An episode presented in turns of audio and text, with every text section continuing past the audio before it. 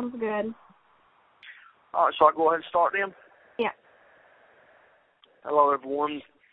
It is Brandon Stewart again. I want to tell y'all that I'm a representative of Jesus Christ, and I want to thank God the Father in the name of Jesus.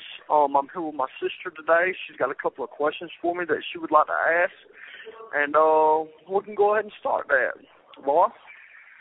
All right. Um, I think where we should start is to let people get to know you a little bit better.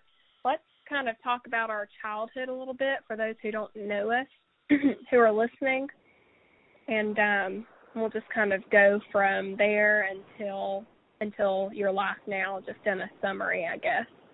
Um, Sorry. so tell me about your childhood, Brandon. Um, well, my mother and my father was together until we was till I was about seven. That's about when you'd be born. My father went to prison for armed robbery at um the Texaco in Shannon. Uh after that my mother got married to a man named Lewis. Um he was a pretty good stepfather. But of course I was rebellious and I you know, but really when it comes down to it I had a best friend and his name was Sean Carroll and he died in 2000. He was my best friend. He died in a four-wheeler wreck. After that, I started using drugs, and I started using drugs basically to forget about that pain and to get away from it. I guess you could say. And um, from there on, pretty much it was just a bunch of constant drug use, wouldn't you say? Like all the time, 24/7, really. Yeah. Um, do you feel like um, our dad had any influence on you as far as your drug use and abuse and how you got started and all that, or? um from the time I was seven years old and before I was seven years old, excuse me, let me say this. Before I was seven years old, I grew up in Shannon Village, um, that's in Rome, Georgia or whatever. Um I was around drugs all the time, twenty four seven. Um I was probably playing in part, watching them do this, watching them do that. So when my dad went to prison, more or less, yes, uh I've always wanted to be like my dad, and then on top of that, my dad would always give me false hope and tell me that he was going to do better. So then again, it kind of made me rebel at the same time. But instead of doing what was right, I always went to doing what was wrong and try to be more like him and more like him. And the reason why I thought that I would be like that or that I should do that is for him to love me more. But I really didn't understand. He really didn't want me to take that route. But Yeah. with him being gone, it hurt. It hurt a lot, and it had a lot to do with it. Yes. Yeah, it's not that he didn't um love us, it's that he had his own demons that he was dealing with and Exactly. um that's definitely something that you can relate to now um that you're older. Um let's let's talk Yes. about how he died and what effect that that had on you and Um. Well, my dad was going to meet Mary Potts one night, and I believe Tiffany Olive, and when they was on their way, um, he got pulled over and he had swallowed some meth, and about six or seven hours later, he had died. So, I I started rebelling again, and I started acting a fool again, which got me into a lot of trouble, and I ended up getting caught with a stolen car from Alabama. Um, the whole time I was doing using the using drugs real bad, like serious serious needle use, and you know it was just it was just pretty much a struggle, and I don't know, it's it's just I don't know how to explain it. You know what I mean? Like it was just all all hurtful. And the only way that I knew how to deal with it was with drugs because I hadn't found the Lord yet.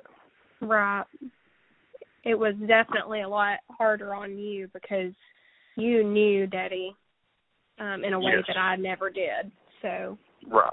um I can imagine that was a lot more painful. Um not that I didn't experience my own pain too, but mine was a little bit different because um I never actually had a real relationship.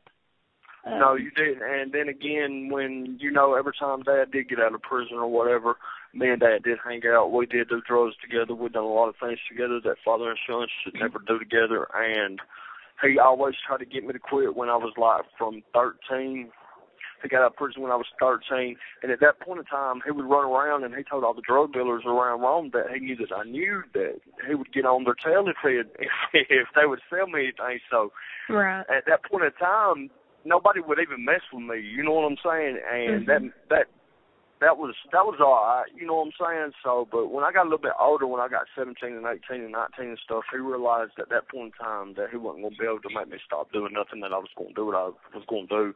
So, we ended up doing everything together. Right, and that's just a personal decision that you made, and there's nothing that anybody could have done to, you know, stop you from no, doing that. No, especially there was, with the rate fact, that we had. Especially, as a matter of fact, you want me to tell you the truth, you probably had to fight me just to get me to try to stop, and it wouldn't have worked then. Right. Yeah, I know.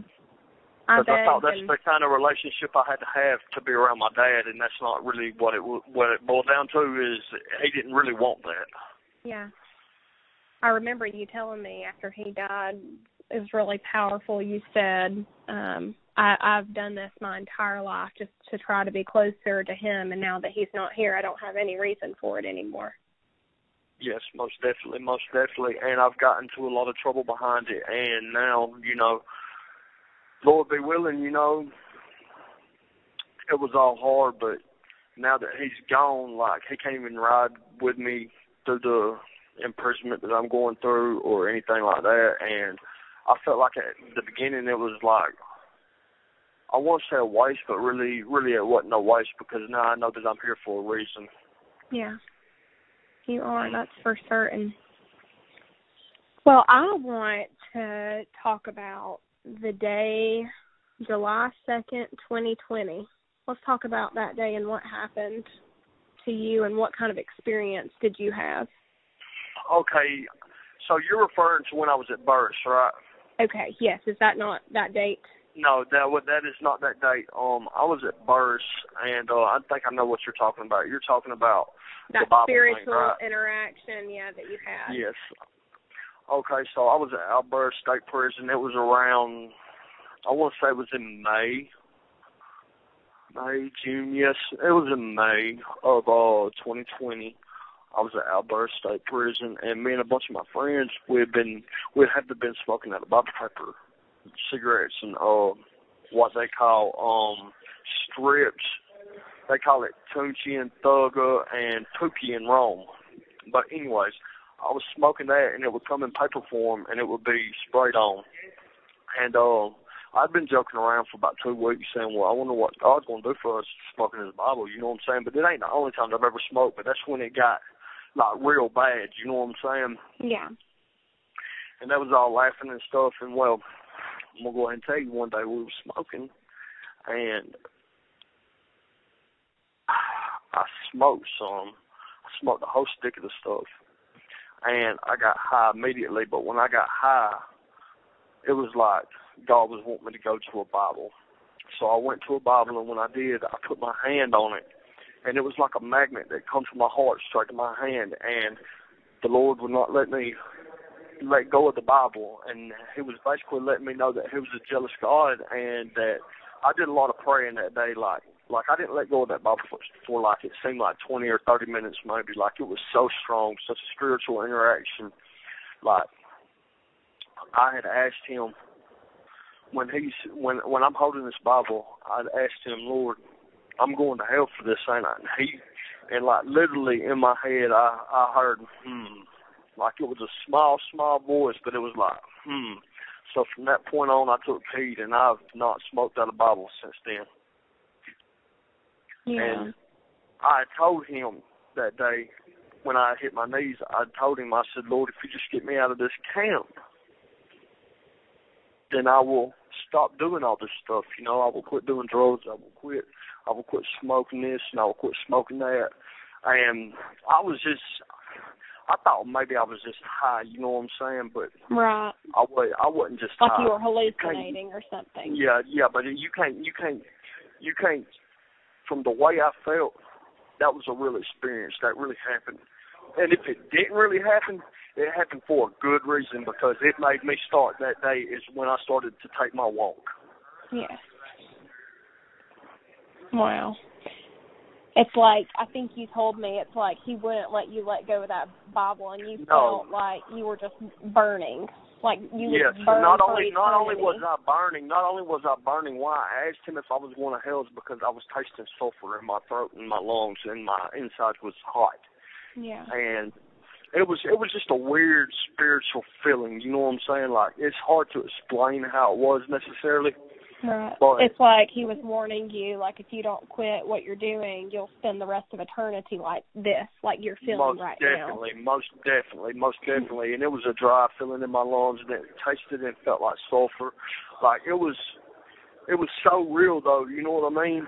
Right. Like, yeah. I mean, like, like it, was, it, it it couldn't get no realer than that. Like it scared me. Right. Yeah. It made you realize that that he is God and he is powerful and almighty and he has Yeah, and you know, everybody, everybody that I told told it to at the camp, they all laughed about it and stuff. But it was, I didn't take it lightly at all. No. when it comes down to it, I listened to that day. I listened to that day, and I listened to him that day, and I listened to everything. I th- I listened to everything that my heart was telling me. Every feeling that I had, I could taste it. I remember it. It was just really, it was really scary. yeah. Yeah, he It was, definitely it was, got a hold it of you that was scary. After I believe after after it happened to me, I believe I wouldn't called you immediately. Right. And then after that, yeah, I remember you were just crying and crying and you were crying the whole time you were telling me about it. Yep. Most Yeah. definitely was. It was scary. Yeah. Absolutely. And if I'm not mistaken, too, if I'm not mistaken, it was Psalms 58. I had opened the Bible and it went straight to Psalms 58, and I read that. And when I read that, that was a big eye opener too. Yeah, and you called me and you were reading it to me and the whole time that you were reading the verse, you were just sobbing and sobbing and sniffling and that's when I knew in my heart as your sister that you were you were serious and that you your life was about to change. Yes, it was. It was a real life experience, uh, a changing experience, and um, from that point on, I really took heed to the Lord and listened to what He said. I'm not sitting here saying that I quit doing everything right, Right. then. Yeah, Because because I you, you continued. I continued, and then let me tell you what happened. So about a week and a half to two weeks later, my counselor had called me in there, or at least I thought it was my counselor. And when I went to my counselor's appointment, she had told me that she switched counselors with me because she felt like I was, I wasn't, I wasn't, that like she couldn't help me or something. You know what I'm saying? hmm And um, One The other- remaining. well, look at that. Let me call right back. Okay. All right. Hey, we were talking about your counselor. Yes, so I went into Miss Con- Mon- Moncrief is her name. Her name is Miss Con- Moncrief. I went into her um into her office and she had looked at me and she had said, well, Mr. Stewart, it looks like you need to go to RSAT. And I was like, well, I was like, yeah, I, I don't want to go to RSAT. But she was like, well, we're going to go ahead and send you to RSAT or whatever. Tell us She what said, um, RSAT is. Do what? Tell us what RSAT is. What is RSAT? Mhm. It is a nine-month program. Um, I've done did it one time. Um, Is it the thing that kind of gets you ready and resident- prepared? Yes, kind of in a way, but it's more or less just like a drug a drug class that you got to take, and you got to learn the twelve steps. It's uh residential substance abuse treatment is what it stands for. Okay. I do believe that's what it stands for. It's been since 2015 since I took it. But anyways, um, more or less, it's just a nine month program where you take um you take classes. You get up early in the morning at eight o'clock. You got to go to a meeting. You take a bunch of meetings and you learn a bunch of tools for drug use, this, that, and the third. But anyways, as we were called, I already hit my knees and I'd already prayed and told and asked God if He gets me out of this camp that I quit doing what I'm doing. Right. Yeah. So, Miss Moncrief, she's telling me I'm going to go to RSAT. Well, turn around, if I'm not mistaken, the next shipment week that they shipped, they sent me to Spalding County instead of a RSAT. When I got here though, I still did drugs a couple of times. I got here on June the 30th. July 2nd, I remembered what I had told God, and I remember praying Him, and I remember what I had told God. That day is the day that I hit my knees and I gave my life to the Lord and told Him that I would never, ever, ever touch meth again. And since then, I have not touched it. That's amazing. Not one time. It took me. It took me about 20 days after that to stop smoking the weed. Um, I have not smoked a cigarette since your birthday. That was wow. September 28th. Yeah. So, so you're I have six been, months into being totally clean without um like meth use, and then meth about period none. five months in without any marijuana, and Yes, ma'am. quite a while in without any cigarettes or anything. So that is just amazing ma'am. to me. Yes, ma'am. Wow. And it's all thanks and all glory to God. Thank you. Amen. And in Jesus' name, you know, He's the one that did it. I can't boast about it none. He's the one that gave me the power to do it, and that helped me to do it. Because if it wasn't for Him, I wouldn't be able to do it. Because I would definitely let go. So I know He's got a real tight grip on my hand. Yeah. And what's so beautiful about about being a Christian is that he allows us like our paths are already destined, but he allows us to make our own choices and decisions. So um it's just awesome that you opened your heart and allowed him to to make that change in you and to to help guide you on the path that you're on now. Right, and I'm so glad that he helped me remember my promise because when I got here, I definitely was going down the wrong road until I remembered one day. I was like, man, hold up a second. Something just like hit me in my mouth, you know what I'm saying? And it was like, Mhm. now didn't you tell the Lord that you would do this, this, this, this, this, this, this, if He got you out of this place, place, place, Yeah. place? And I'm like, Yeah. yes, yes, yes, yes. Right. And so many people make those promises every day, like if they're in just a bad situation. It doesn't have to be drugs, but like, Lord, if you That's just get me out of this traffic, or you know, if you just do this for me, then I'll do that. There's so many ifs and thens Yes. that we promise. Yes, not but only that, and when they're in trouble too, a lot of people when they're in trouble, they're always Yes. go to the Lord, but they never end up taking or they never end up fulfilling their part of the bargain. Right, exactly. And and and that's taking everything that He does for you and every promise He ever made to you lightly. I do believe. Yeah, and for believe you granted. That and for granted. Yeah. Right. Yep. Wow. Well, it's just amazing how far, like, just being your sister and seeing it all from, like, your little boy to your teenage years when you used to um iron your underwear and keep everything spotless and then seeing you go seeing you go from that into that downward spiral of drug use and abuse and just becoming a person that I didn't know for so long and I'm talking about it was a struggle. It was a rough struggle, every single bit of it. I turned into a totally different person that my family didn't know, that my family didn't respect, and my family they love me still. Don't get me wrong, and they try to help me every time they could. But how can you love somebody that wants to turn around and try to hurt you every time that you speak to them? Well, yeah, it's hard. it's hard. You know what I'm saying? And Yeah. now since I know one thing, since since I've asked the Lord back in my life and I've been at this camp, I've called you every single day. Yes. You have not had to worry about me none. Mhm. Um, I've kept my promises. Not only that, I'm just. I feel like I'm 13 years old again before I lost my best friend. If you want to know the Mhm. truth, and I'm happy every single day. yeah. I don't wake up grumpy. I don't wake up ill. I don't let people get get to me in any kind of way. Yeah. Um, and you've really humbled yourself. I have humbled myself It's a lot. something that I've noticed more than anything because you used to be very cocky and arrogant about everything and now you're just extremely humble and you don't even ask for anything and you literally give people the shirt off of your back now.